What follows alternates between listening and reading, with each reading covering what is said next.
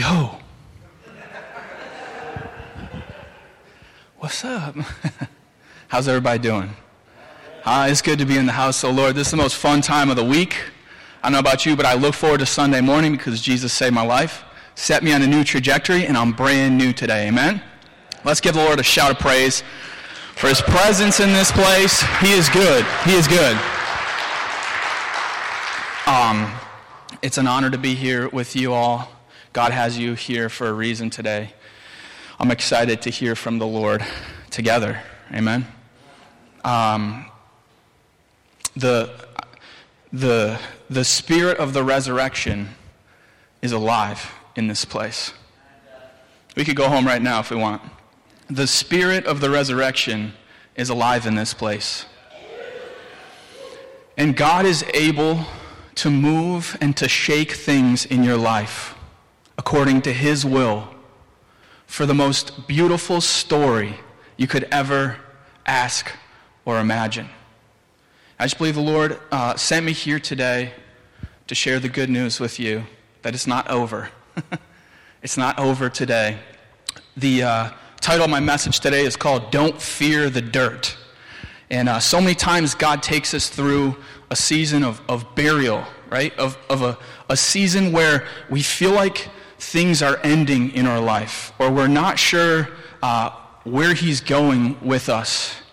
And every single we, we, we feel like we're almost being buried alive. And every single scoop of dirt that's being put on top of us just makes us more tired, more weary, more worn out. And the Lord is here today to encourage us as a church that He is the God of the resurrection. He is the God of life. And He is moving, He is shaking, and He is accomplishing far more than you could ask or imagine in your life today. Amen? God is good. So, Father, we love you. We thank you for this day. We thank you that this is the day that you have made, God. We thank you that there are no limits, no bounds on who you are, God. Our desire today is to know you more, Father. Thank you, Lord, that we can rest today in the resurrection of Jesus Christ, God. That we don't have to earn anything today, that we can come to you boldly through the blood of Jesus Christ that there's therefore now no condemnation for those that are in Christ Jesus. That we've been brought into a family of believers that worships you in spirit and in truth. That loves you with their whole heart, soul, mind, and strength. And we've been brought into a new reality today, God. That we are not living our old life, but that if any man is in Christ, he is a new creation. The old is gone, the new has come. And we are living in an eternal state of newness today before you, God. Father, in Jesus' name, let your word minister to us so that it's not us, but only you. In Jesus' name, amen. Don't fear the dirt. I want to open my heart to you again. I feel like I always do this on, sun, on Sundays, and everyone's like, oh, shoot, it's about to be uncomfortable or something. Some tragic thing happened. we, going through it, amen? Is anyone else going through it in here today? The Lord's here to encourage you today. I feel like the last couple of years have been years where uh, Rebe- this is my beautiful and lovely wife, Rebecca Hannon, the hottest person on earth. Let's give her a hand. She's amazing. And uh, she's from the west side. I'm from Williamsville, the two W's. And we kind of meet in the middle, like where those two fingers cross. You know what I'm saying, Rodney? And uh, we ha- when Pastor Josh talks about intense fellowship, we are really good at that or really bad at that. I don't know, one of the two. But I always make fun of that and I always joke, but God has blessed us with an amazing family. And I'm so thankful to my wife who literally pours herself out for me every single day. And I honor you and I thank you and I love you. We've had, uh, we've had some crazy years, man. I mean, seven, what, se- how many years have we been married? Seven years. I will hear about that later. Seven years we've been married, all right? Seven is the number of perfection, so we, we perfect this year. Uh, but we've been through it, man, and I'm just saying, I'm just going to be real with y'all. I mean, we, uh, we, we met at Breakout Love Buffalo 2011. We, we've, yeah, praise the Lord for Breakout. Breakout means break out into marriage, baby. We're about to break out of this joint and go get married and elope. That's what I said when I went to breakout. So we met during breakout, and uh, the Lord, it was almost an immediate thing. Like the Lord said, hey, just get married. And, um, you know, we did it really quickly. Wouldn't recommend it for anyone else. It's not a pet, that's not a counseling thing. That's just a praise the Lord for his faithfulness thing. And, um, we got married after one year of basically long-term rela- uh, long-distance relationship. We moved to Virginia, and I was actually coaching hockey at Liberty University. Um, we had three kids. Everything was provided for. God was giving us uh, uh, ministries there, and we thought that we were set up for a long time. In 2015, the Lord called us to move back to Buffalo. Uh, we were here for a week visiting family, and it seemed like every single day we were driving around and seeing places, and the Lord started to open up our eyes in the Spirit to see revival that was happening in Buffalo things that he wanted to do in this city. And we're so thankful that through um, this story, really, of our lives, that God has brought us here to sit in these seats with you guys and to be with you guys because we truly believe that this church is a, is a, is a catalytic church in the revival that is happening in Western New York and that will happen across the earth. There's a spiritual legacy here, and there is a group of people that are willing here to give their entire hearts to the Lord, to worship God, and to say, not our way, but your way. And God honors hunger. I believe that the only thing that the Lord is asking from us as believers is for us to come to Him completely empty so that he can fill us. And i see that in the dna at this church. There's so many amazing leaders here and we're so honored that we get to do life with you guys. It's been cool to see how god has brought us here but that process hasn't always been easy. I don't know if you know but we moved back to buffalo. We moved to the west side and uh, we were a part of a church called His Dwelling Place, which is actually her, uh, Rebecca's dad's church that was planted out of the tab. Um, what was it, 2003 that it was planted? in the early 2000s. And uh, Pastor Jose Robles did a phenomenal work on the west side. I, I'm sure many of you guys were involved in Breakout or Food Pantry or something that happened. And the Lord was asking us to step up. And Pastor Jose had actually moved down south. And, and uh, we were kind of attending to the church on a daily basis. And God God sort of uh, birthed some dreams in our hearts to see revival in the inner city, and it's still certainly a, a dream that we believe in fully today. Rebecca uh, leads Strong Academy, which is a private Christian nonprofit school. Yep, let's give her another hand because I can do that today. Which is a it's a she's amazing. Talk about faith, but uh, a private uh, Christian nonprofit school, um, multiracial, multiracial, um, diverse, just amazing, amazing place. And uh, so we're heavily involved in, on the west side. We live on Grant and Breckenridge Street, and uh, we absolutely love what we do. But God started to birth dreams in our hearts to see city revival, and then uh, through a process that happened, it, it, seemed best that we weren't supposed to take over the church. And we found actually a, a Spanish speaking leader who's actually pastoring a church right there in that building. And we were excited about that, uh, excited about how that happened, mostly, because it was hard. It was hard. We had this, this dream, and then all of a sudden it got buried. And then through that process, um, I had to kind of figure out what, we kind of had to figure out what our role was here at New Covenant. And uh, I met Pastor Josh at a Assemblies of God uh, leadership meeting, and he said, Hey, do you want some coaching? And I said, Sure, I'll take some coaching. And, and the Lord just absolutely poured out his spirit on the coaching. And Rebecca and I have been set on a new trajectory in our lives thanks to you all. Um, the church has been so generous to us in partnering with us in so many ways. Um, uh, we've been able to attend, you know, elders meetings and pastors meetings and leadership meetings, and we have grown tremendously through this process. But even through all of that, I had to really about 18 months ago decide how I was going to. Um, what, what I was going to do with my full time ministry. And uh, I was already working for the Fellowship of Christian Athletes, which is the world's largest sports ministry, in a different role. 18 months ago, they were searching for a director. We fasted and prayed for a week, and the Lord said that I was supposed to do it. And so I said yes to the call of God, which meant saying no to so many other things. I felt like we've almost had to uh, take some steps away from some of the things we're involved in. I, I think we would, we would buy a room in this church and live here if we could because we want to be around so much, but yet we, have, we are. Uh, being faithful to what God's asking us to do. And through that, my dream of being the hipster, really cool uh, pastor that preaches awesome messages on the west side has, is currently uh, buried, right? And, and, and my gifts are buried, and the dreams that I had, they were buried. And it, and it, wasn't anything that we did. We said yes to the call of God on our lives. We moved to Buffalo in 2015. We had raised, what I do full time is I raise funds. We're full time missionaries. I had raised $465 a month and we left Liberty University in Virginia. We came to Buffalo. That's not a lot to live on with a family of five. And we just, we just said yes to the Lord.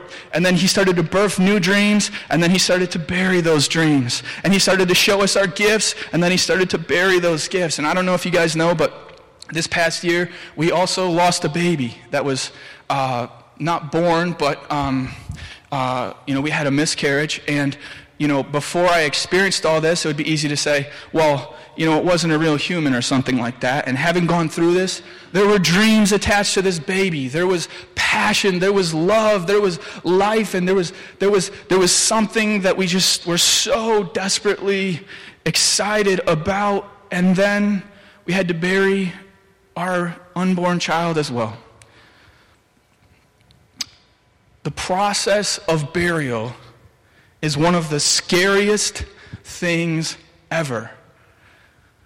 One of our prime fears as human beings is to be buried alive. Am I the only person in here that when I when I start to see the funeral procession heading down the street and I realize that things are about to change forever and it's going to be difficult that I start to get really freaked out or is, is there anyone else in here that's that's like me in that. It's one of our primal fears as human beings.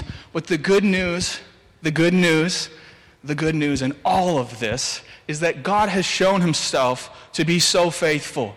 Just because we're being buried, just because you're being buried, it doesn't mean God is not who he is. He is still God, he is still on the throne, and he is still the God of the resurrection. Amen? He is the God who calls dead things back to life and creates new things out of nothing. So no matter what dirt is being poured on us today, no matter what we're feeling, whether it's in our family, our job, even at church, uh, uh, where you've been placed in your life, the Lord wants you to know today that beyond your burial, hallelujah, beyond your burial, there is a resurrection. See, we cannot have the resurrection life without the burial of our old life. Amen? People go to great lengths to avoid being buried alive. Did you know that in the old days, well, and still today, people literally create custom caskets for themselves? Like some of them would have like air tubes, and some of them would have like a little string that you ring. Just in case, just in case, you know, you weren't fully dead, you could like ring this bell, and then the people that were obviously already standing above, you know, the graveyard, that were just kind of waiting there for you to make sure that you were dead eternally, would hear the bell, and then they would, you know, pull you out of the grave. Um, it's a freaky, freaky thing to be buried alive. I want to read you a couple stories of people that were buried alive. Let's get weird. In 1822, a 40 year old German shoemaker was laid to rest, but there were questions about his death from the start. Although the shoemaker's family confirmed his passing, he looked dead, they said. No one could detect any stench or rigidity in the cadaver. Nice. Still, the funeral went on as planned, but the gravedigger was dispersing the last shovels full of dirt onto the grave, and he heard a knocking from below. Reversing his process and now removing the earth as quickly as possible, the gravedigger found the shoemaker moving inside his coffin. His arms were drawn upward, he wasn't cold, and when attending when an attending physician opened a vein, blood flowed all over the shroud. Beautiful. Over the course of three days, resuscitation, resuscitation attempts were made, but all efforts were fruitless. The shoemaker was declared dead once more and laid to rest for a second and final time. Bummer. Got their hopes up. In 1915, a 30 year old South Carolinian suffered a fatal attack of epilepsy. So everyone thought. After declaring her dead, doctors placed her body in a coffin and scheduled her funeral for the next day so that her sister, who lived out of town, would still be able to pay respects. But Dunbar's sister didn't travel fast enough. She arrived only to see the last clods of dirt thrown atop the grave. This didn't sit well with her. She wanted to see her sister one more time. She ordered the body re- be removed. When the lid was opened, Essie sat up and smiled at all around her. She lived for another 47 years. Hey, we got one. Philomele Jonetre was a French woman who contracted art, cholera. Thank you, sir. Not long after, she was presumed dead. As was custom, a priest arrived to administer the last sacraments, and her body was placed in a coffin. Only 16 hours later, her body was lowered six feet underground. Like the shoemaker's case, a gravedigger heard her knocking against her coffin lid and promptly removed her from the earth. Though no breath was apparent when a lit candle was placed under her nose, distinct rhythmical sounds could be heard in her chest, and she exhibited some muscle contraction and eyelid twitching. This didn't last long, however. She was officially pronounced dead the following day and was buried a second time. Bummer. Last one. I'm sorry if I'm putting you through some sadistic, weird thing. This isn't fun for me either, okay? But we got to do it to get to the point of this sermon, okay? Just bear with me. We're not joking about sickness or death. God is the God of life. If, if we weren't in Christ today, we might have something to worry about. But in Christ, we live forever. Amen? We have nothing to worry about. God holds our heart, God holds our future. Angelo Hayes was a 19 year old Frenchman, another Frenchman. I don't know what's going on in that country. They got, they probably just trying to be killing people over there burying them before they're actually dead. This is probably the most remarkable 20, 20th century instance of alleged premature burial. In 1937, he wrecked his motorcycle. The impact threw him into a brick wall. Spare you the details. No pulse. Three days later, he was buried. But because of an investigation helmed by a local insurance company, his body was exhumed. Praise the Lord for insurance companies. His body was exhumed two days after the funeral. Much to those at the Forensic Institute's surprise, Hayes was still warm. He had been in a deep coma, and his body's diminished need for oxygen had kept him alive. After numerous surgeries and some rehab, Hayes recovered completely. In fact, he became a French celebrity. People traveled from afar to speak with him, and in the 1970s, he went on tour with a very souped up security coffin he invented, making a profit on this very scary concept featuring thick upholstery, a food locker, a toilet, and even a library to read in in the dark under his under the grave. Wonderful. We're going to be in uh, 2 Corinthians 4 11 through 18 today. Praise the Lord. But I, this is relevant because Paul was talking to a church he was talking to a church that was very much alive. See, it was a letter to the Corinthian church. The Bible scholars would say that the Corinthian church was, was probably like a church that you would see in New York City, right? Like fully alive. What do you think of when you think of New York City? Traffic, buses, bicyclists hitting each other, you know, craziness. But what else do you think of? Culture, diversity, vibrance, right? Amazing things, great food, right? And then you also think about dreams. I mean, New York City was the place that caught all the dreamers from Europe, right? The founding of our country, the American dream. These are the hands that built America. It was all caught up in New York City. And Paul's talking to a church that would be like a church with the nature of New York City. And they're wondering, Paul, what's the deal, bro? You're an apostle. You're, you're, you're traveling around and you're preaching the gospel. And that's cool because we like the fact that you have really nice technology and microphones that you use. And we like the fact that you drive a Bentley. And we like the fact that you have stages and platforms and people want your autograph. Just kidding. They said, What's going on? You're supposed to be this great Christian leader. You've given your whole heart to Jesus. You've given your whole soul to Jesus. You've given your dreams to Jesus. And this is how he pays you? We know you're alive. We know that you have life inside your bones. Paul was a Pharisee among Pharisees. He was the hardest working dude on the planet. He was the one killing the Christians because he was so passionate about what he believed in. They said, Paul, we know that this is not how it was supposed to look, right? This isn't what we signed up for. Instead of having microphones and stages, you're being buried underneath the weight of the world. Paul was shipwrecked. He received 40 lashes multiple times. He was beaten. He was stoned. He was almost killed. He was put in prison. And scripture says, beyond that, he faced concern daily for the churches. Beyond, beyond the turmoil, beyond the hardship, this man had kept his dream, his God given dream, alive, but it was buried. And Paul writes this letter to the Corinthians and he says, Guys, no, no, no, no, no, no. You're looking at it wrong. See, it's not what's happening on the outside that we need to be worried about. It's not what is deteriorating around us that we need to be worried about. It's not the difficult situation we're facing at work or the hard relationship we've chosen to pursue. It's not the fact that we're running after you with all of our heart and things aren't working the way that we thought. He's saying something else is happening here.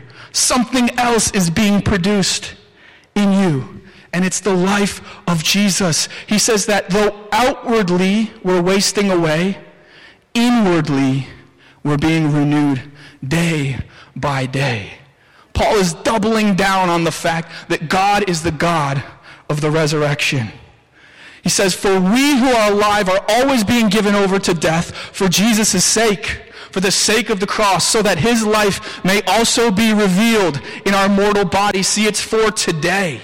It's for today. In our mortal bodies, Jesus wants to show off the resurrection. So then, death is at work in us, but life is at work in you. When we, when we allow ourselves to be buried by God and we go through the process of being buried, new life happens not just for us, but for those around us. It is written, I believed, therefore I've spoken. He's talking about David in the Psalms here. That's why it's in quotes because David was buried in some caves and he was told that he was going to be the king of Israel.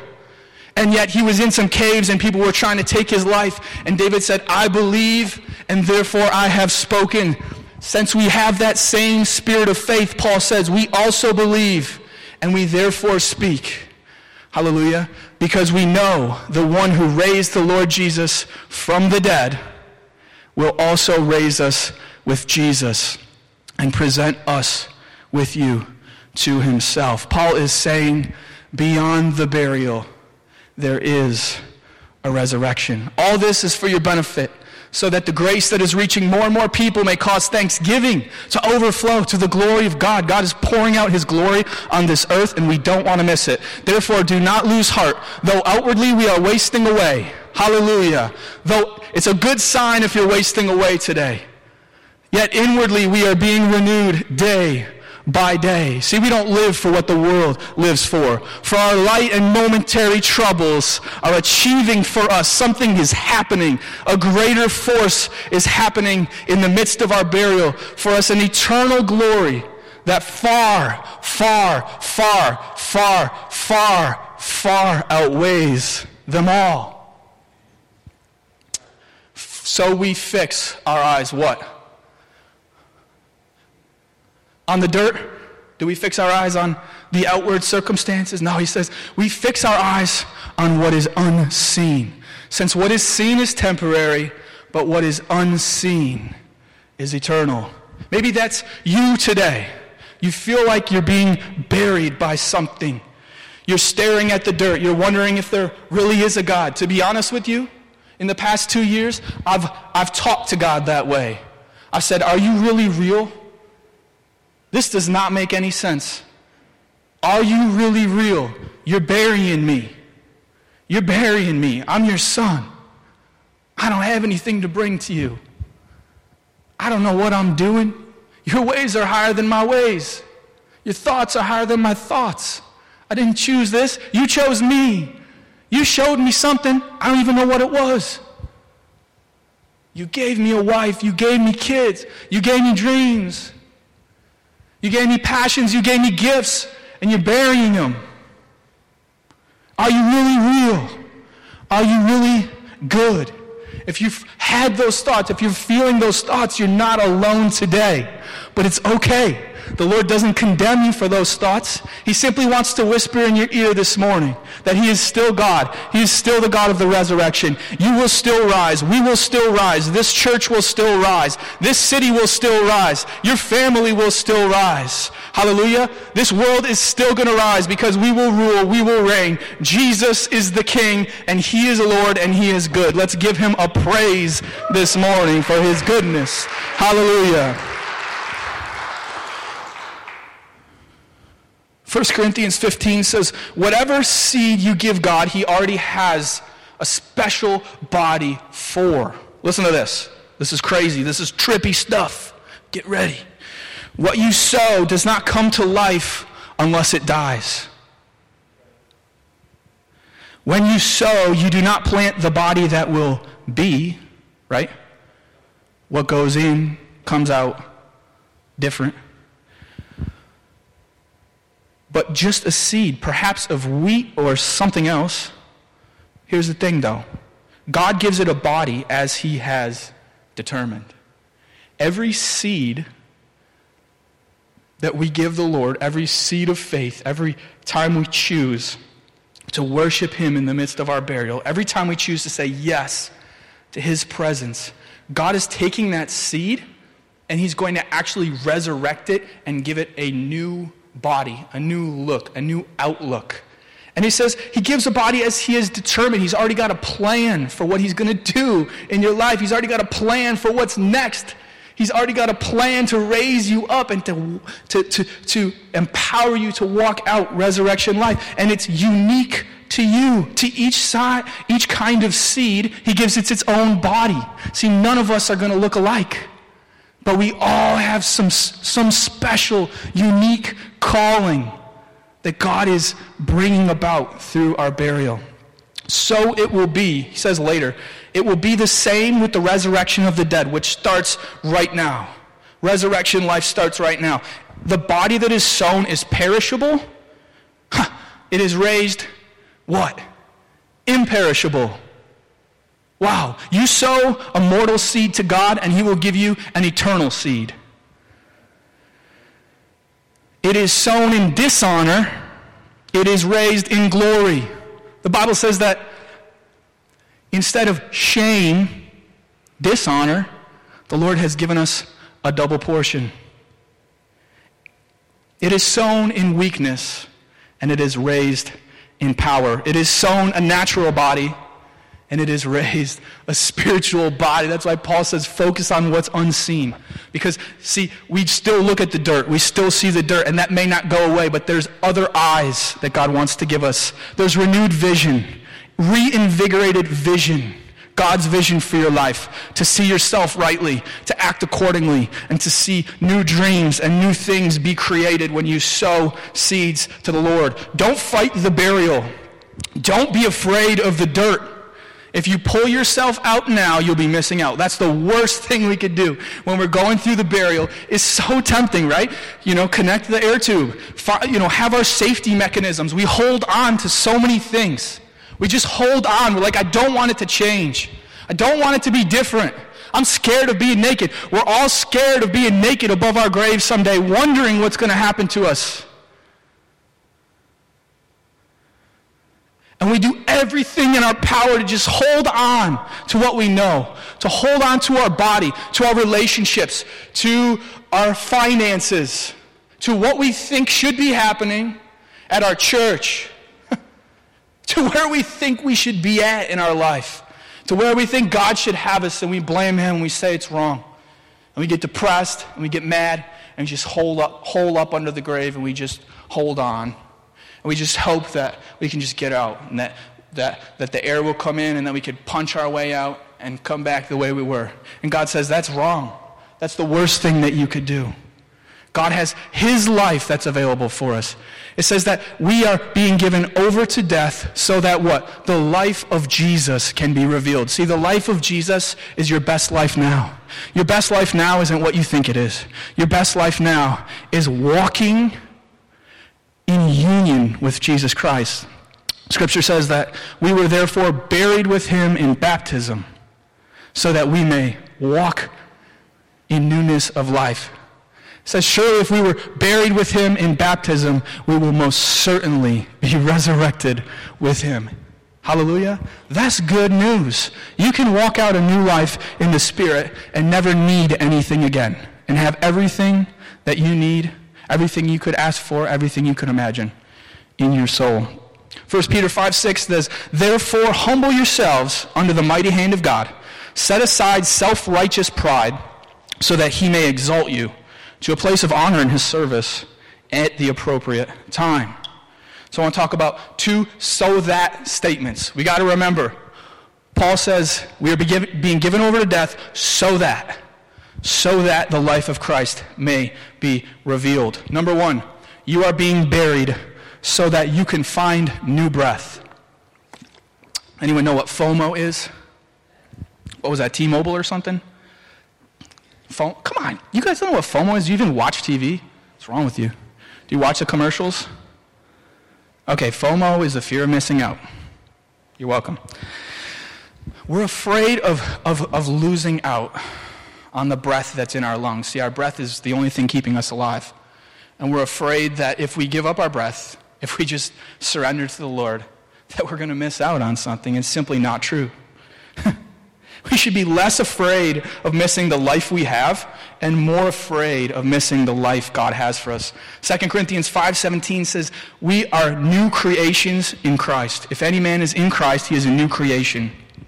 But what happens when we get buried is God renews that life. It says inwardly we're being renewed day by day. The Lord wants to teach us things about ourselves. I remember when I learned a lesson the hard way, but came out with a new identity on the other side when I was at West Point taking boxing class. Now, y'all, I'm not sharing this story because I'm tough. These are the only fights I've ever been in. I'm actually pretty soft, really soft. You could probably beat me up. But I had to take boxing class at West Point, and uh, you know, it's crazy. You had to run to class at West Point. Everyone's yelling at you all the time. You're already messed up. And you're like, dude, I'm about to get beat up. Like, I'm a hockey player at West Point. I'm kind of cool. like, kind of look down on people, right? I'm, I'm not being serious. Kind of, and I have this identity that I've built up. Like, I'm tough. I'm cool because I play hockey. Don't mess with me. Well, I knew that that was going to get put to the test, and I was scared. I was super scared of what would happen. So I get to the, the, the gym, and we had to do th- like three fights. So I get there First fight, you know, dude's about my size. We square up. What do you think happened? I destroyed him.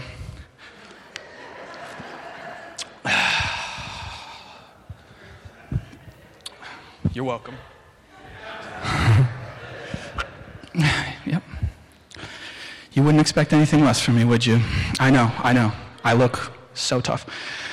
Second dude jumps in, he's a little bigger. What do you think happened? What? Did you say, did you say he beat me up? Who said that? I whooped him again. My man Rodney.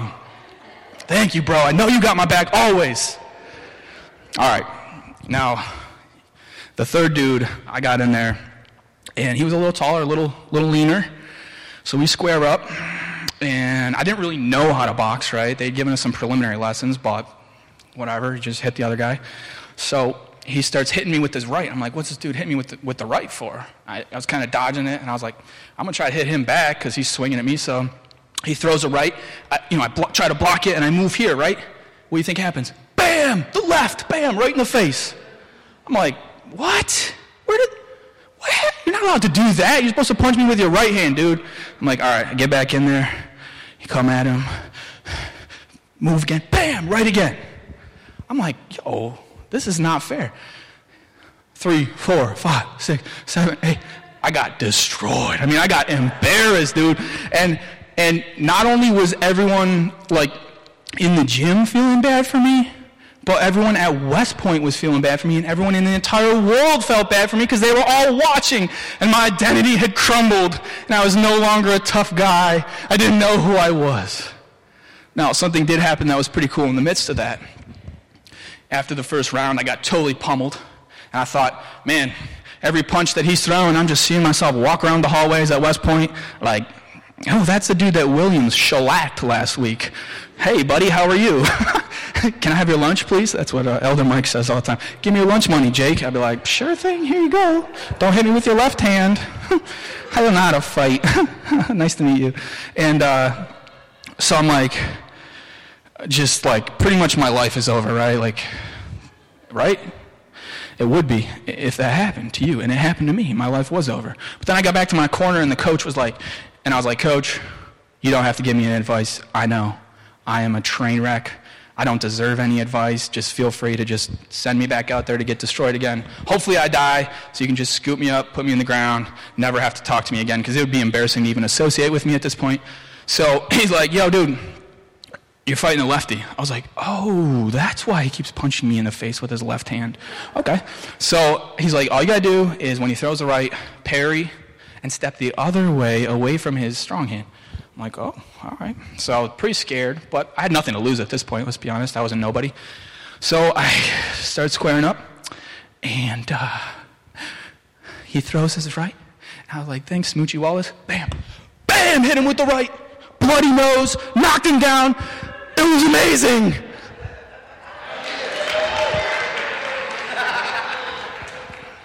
Thank you. That's the only reason I came. We can go home now. So it felt good. But, okay, two things happened there. One is, you know, so I saw Williams in class, like chemistry class the next day, and, I, and it was like, he didn't hate me. He didn't think less of me. I saw, I, I walked out of the gym, my coach could pat me on the back, you know, go out, like, wait, what? Like, didn't you guys see that, that that happened? Like, I just got absolutely destroyed. I don't even know who I am anymore, and nothing changed. I walked out of there realizing that I wasn't defined by what happened on the outside, but what happened on the inside was that I responded. I responded to who I was. And I learned that the outside doesn't define the victory that we live in inside. Amen? And I also learned a practical tool to walk that out parry right hand. That's what God is doing, right? When He buries us. Is that good? That, that when we're being buried, right, He's giving us tools to walk out our new identity. He's trying to show us that He is God, He is victorious. It doesn't change who He is, no matter what we're going through. Our God is a warrior, He's a lion, and he, He's in control of the burial. He is a good, good Father, and He is in complete control of what's happening in your life. He wouldn't bury you. He wouldn't allow you to be in the situation that you're in if he didn't have an amazing plan to resuscitate, revive, renew your identity and your purpose. So you think you know who you are today, but you have no idea who you are in Christ. It takes a burial for us to realize that. Amen? When we're being buried, it may seem dark for a moment, but God always lights us up when he's through. Number two, I'll be quick. The dirt doesn't constrict you. Wait, I forgot to say my last line. It was really good. The dirt doesn't suffocate you, it resuscitates you. Thank you, Sarah. Udabomb.com. Number two, the dirt. So you are being buried so that, so that you can accomplish more. The dirt doesn't constrict you, it catalyzes you. See, one of our biggest fears, the fear of the Corinthian church, the fear of Paul, the fear of me, the fear of you, is that if we get buried, we're never going to accomplish what we had set out to accomplish. Our dreams are dead. Paul said that our light, in verse 17, I think, he said, Our light and momentary troubles are achieving for us a glory that far outweighs them all. Do we have that scripture? So I don't even have it in my notes. I just want to make sure I get it right.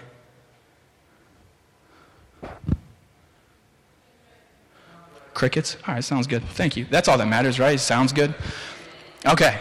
Therefore, we do not lose heart, though outwardly we are wasting away, yet in next verse, 17, we are being renewed day by day. For our light and momentary troubles are achieving for us, I forgot the word, eternal glory that far outweighs them all. I, I, wrote this down. Maybe it'll minister to you.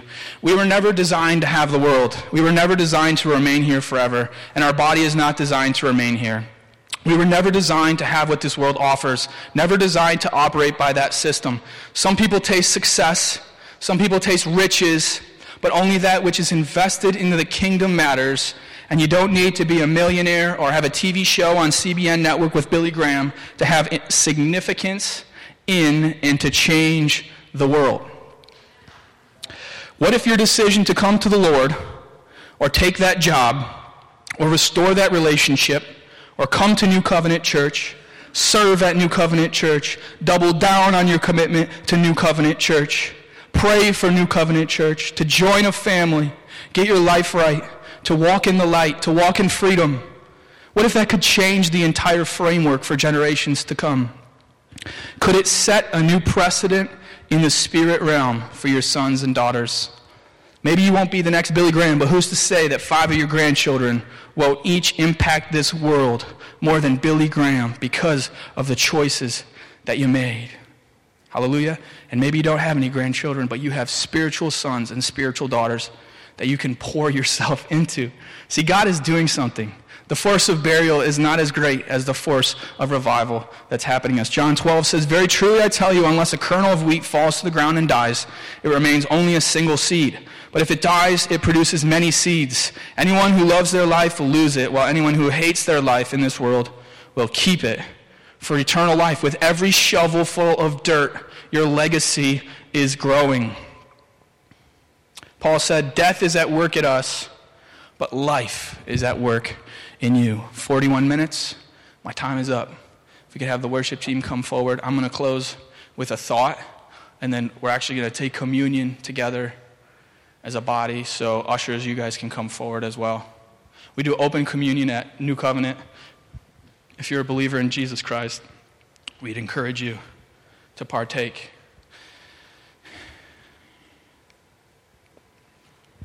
See, uh, through this process, through uh, the struggles that we've had. And when I say we, I mean me, because Rebecca's perfect, and she always responds to every situation. In the spirit realm, she sees with un, she sees into the unseen. She realizes that uh, we're achieving eternal glory for the Lord. She does not lose heart. Maybe that makes up for forgetting how long we were married for. Thank you, Elder Mike.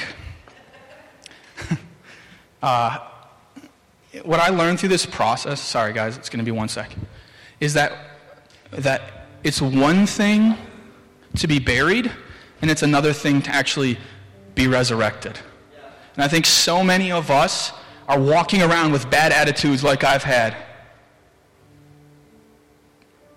in the grave. And we're actually, we're actually living out our worst fear. God wants to bury us, but make us alive. And instead, we're just simply buried alive. We're like the last guy, right? The last story who he built himself a little home underground so he could live forever and read books. And we make ourselves at home there. We say, if this is the lot you have for me, God, I'm giving up. My dreams are dead. I don't even know who I am anymore. I don't even know who you are anymore. I don't even know if you're real. I'll just accept it and I'll just make the best of it and I'll just I'll just wake up and check boxes and I'll be miserable. I'll still serve at church, I'll still pray, I'll still go to my job, won't be nice to my boss. You know? Won't really get amped about church service every Sunday. Won't do the things that God's asked me to do, but I mean, it's okay. He buried me. and we just, we just count the days. The Lord's saying today that you don't have to be buried alive. There is a life available to you today if you're willing to be vulnerable with your soul. and if you're truly willing to give God everything today. Our biggest fear shouldn't be the dirt, it should be staying in it. The enemy wants us to believe that our dreams, our breath, our worship is buried. We have to let go so our soul can rise. I believe there's a resurrection infusion that the Lord wants to give every single person in this room today. The Lord gave me a vision of, of a graveyard. We drive past one every day to go to church, and, and, and, he, and he showed me that there were souls above the graveyard, kind of lingering in the graves, and then there were some that were under. See, the resurrection is always happening, right? It permeates the earth. The glory of God is permeating the earth. And the souls that are still buried, the souls that are still buried under the earth, because we're not willing to let go of our control, of our fear, of our bitterness, they're not able to receive the resurrection infusion that God has for us today. Does anyone like chemistry in here? All right. Elder Mike, more power to you. You're better than all of us. There's something called an exothermic reaction where two components come together and they produce a new component. But not only do they produce a new component, but within that process, light and heat and energy are generated. And I just believe that that's the, the, the, the, the word that God has for you today. If you'll let your soul rise above the grave, His resurrection power will come and infuse your soul and give you new eyes, new life. And within that, there will be an explosion of the gospel, an explosion of revival. And there will be light produced at your job and your family, at church. There will be heat. The fire of the Lord will be on you. There will be new energy. You can't keep dragging your feet and going through life miserable every single day. The Lord has energy for you today if you'll simply let your soul rise today. Amen? Well, at the same time as standing up and coming forward to give communion, let's give the Lord a giant round of applause for his word today. He's good. And I'll just invite you to come forward. We're going to close with a worship song today. Come on down and receive the elements together as a church. And believe this morning that the God of revival is shaking and moving at this altar. And that there's an anointing, there's an energy, there's a light, there's a freedom, there's a hope there's joy, peace. Everything is available to you this morning. Hmm. Wow. Don't leave anything up here today. Eh. It might be as simple as just saying, like, like God, like I just give you up control. I don't know how to make my soul rise. I can't dig myself out of this out of this grave, but but like I can ask you and I know you're going to come through.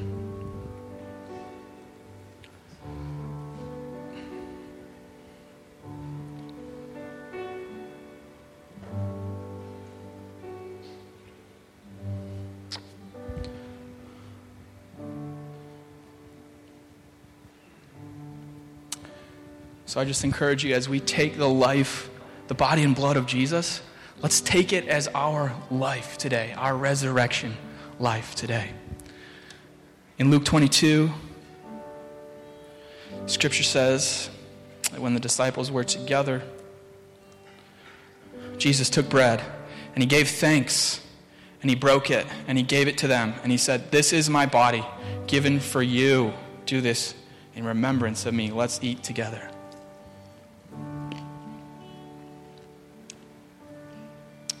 You, Lord. In the same way, after supper, he took the cup, saying, This is a new covenant in my blood, which is poured out for you. Let's drink together. I just encourage you, if you've never given your life to the Lord today, it would be a great day to do so. He will resurrect you eternally. Father, we thank you for this moment.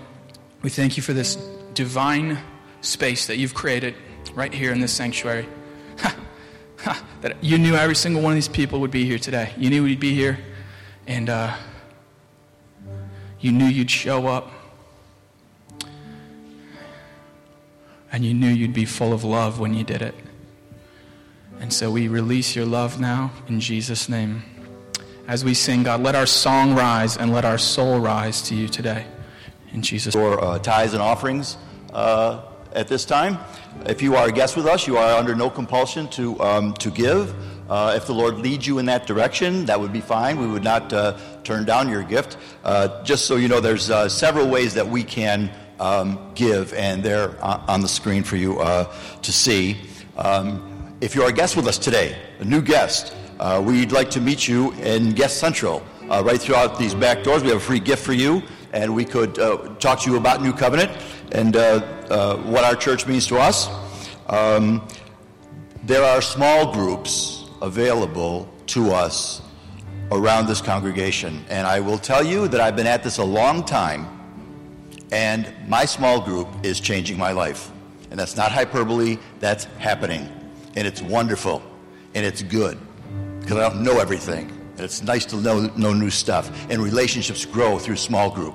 And you learn a lot in small group. And you can share things in small group that you might otherwise not share. And it's just a, it's just a wonderful experience.